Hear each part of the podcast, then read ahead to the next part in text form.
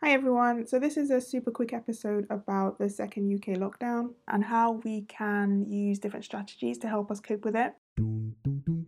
So over the last few weeks I've been trying to create a lot of content over a short period of time and I found that I was basically overworking myself and becoming stressed out in the process. So I decided to come up with a plan and some strategies to help me cope with that and to cope with my workload. And these strategies are basically what I'm going to be using for this next month of quarantine.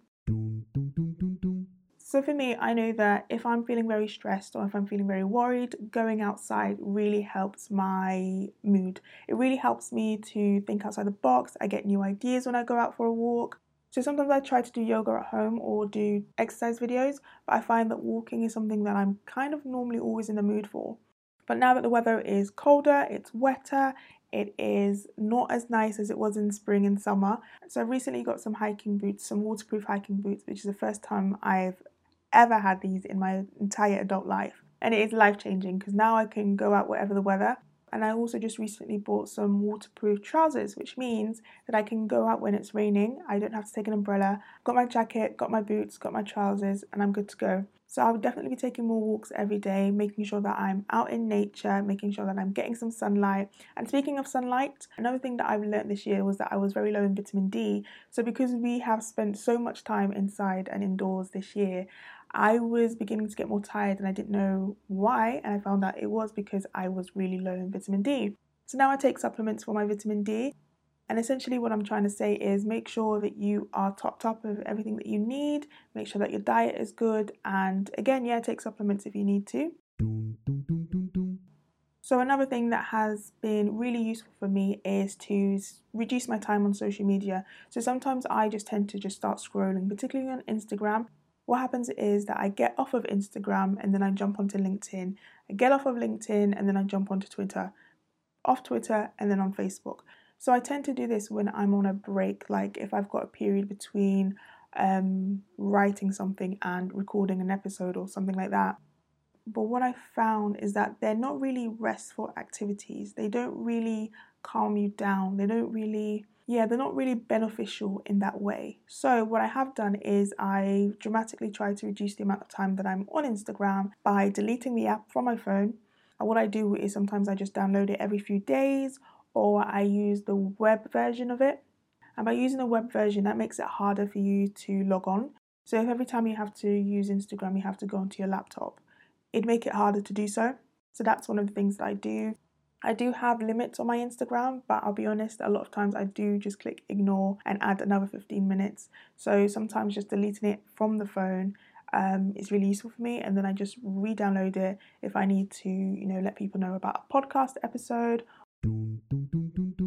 So, my next tip is to basically try something that's off screen. So, recently I got a word search book from WH Smith and I honestly am enjoying doing it so much. So I suggest that you do some more puzzles if you have puzzles at home. If you had card games, do some card games. I think nowadays we're either on our phone or on our laptop. So having an activity that you can do away from the screen, I think will really help break up your time. So my next tip is basically to have some light entertainment. So Obviously, Netflix is always a good option, but another thing that I would probably suggest is Disney Plus. So I haven't got Disney Plus yet, but I'm planning to. And the reason why is because I really want to watch all those old niche Disney films that I have not seen in a while. So films like The Aristocats, um, uh, Rescuers Down Under, The Famous Rat Detective.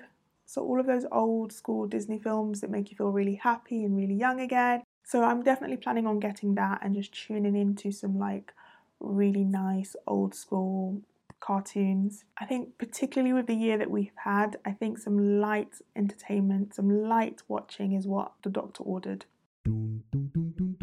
So my next tip is reading. So if you have a Kindle book, Amazon has regular Kindle deals where a lot of the books are discounted to like 99p. So, what I tend to do is have a look sort of every other day and see what books are available. I download a sample, and if I like it, then I will then buy the book. The deals don't tend to last for very long, so if you see something that you like, then it's good to act fast. But that's another good way that you can spend some time. And I will link some books that I've enjoyed reading.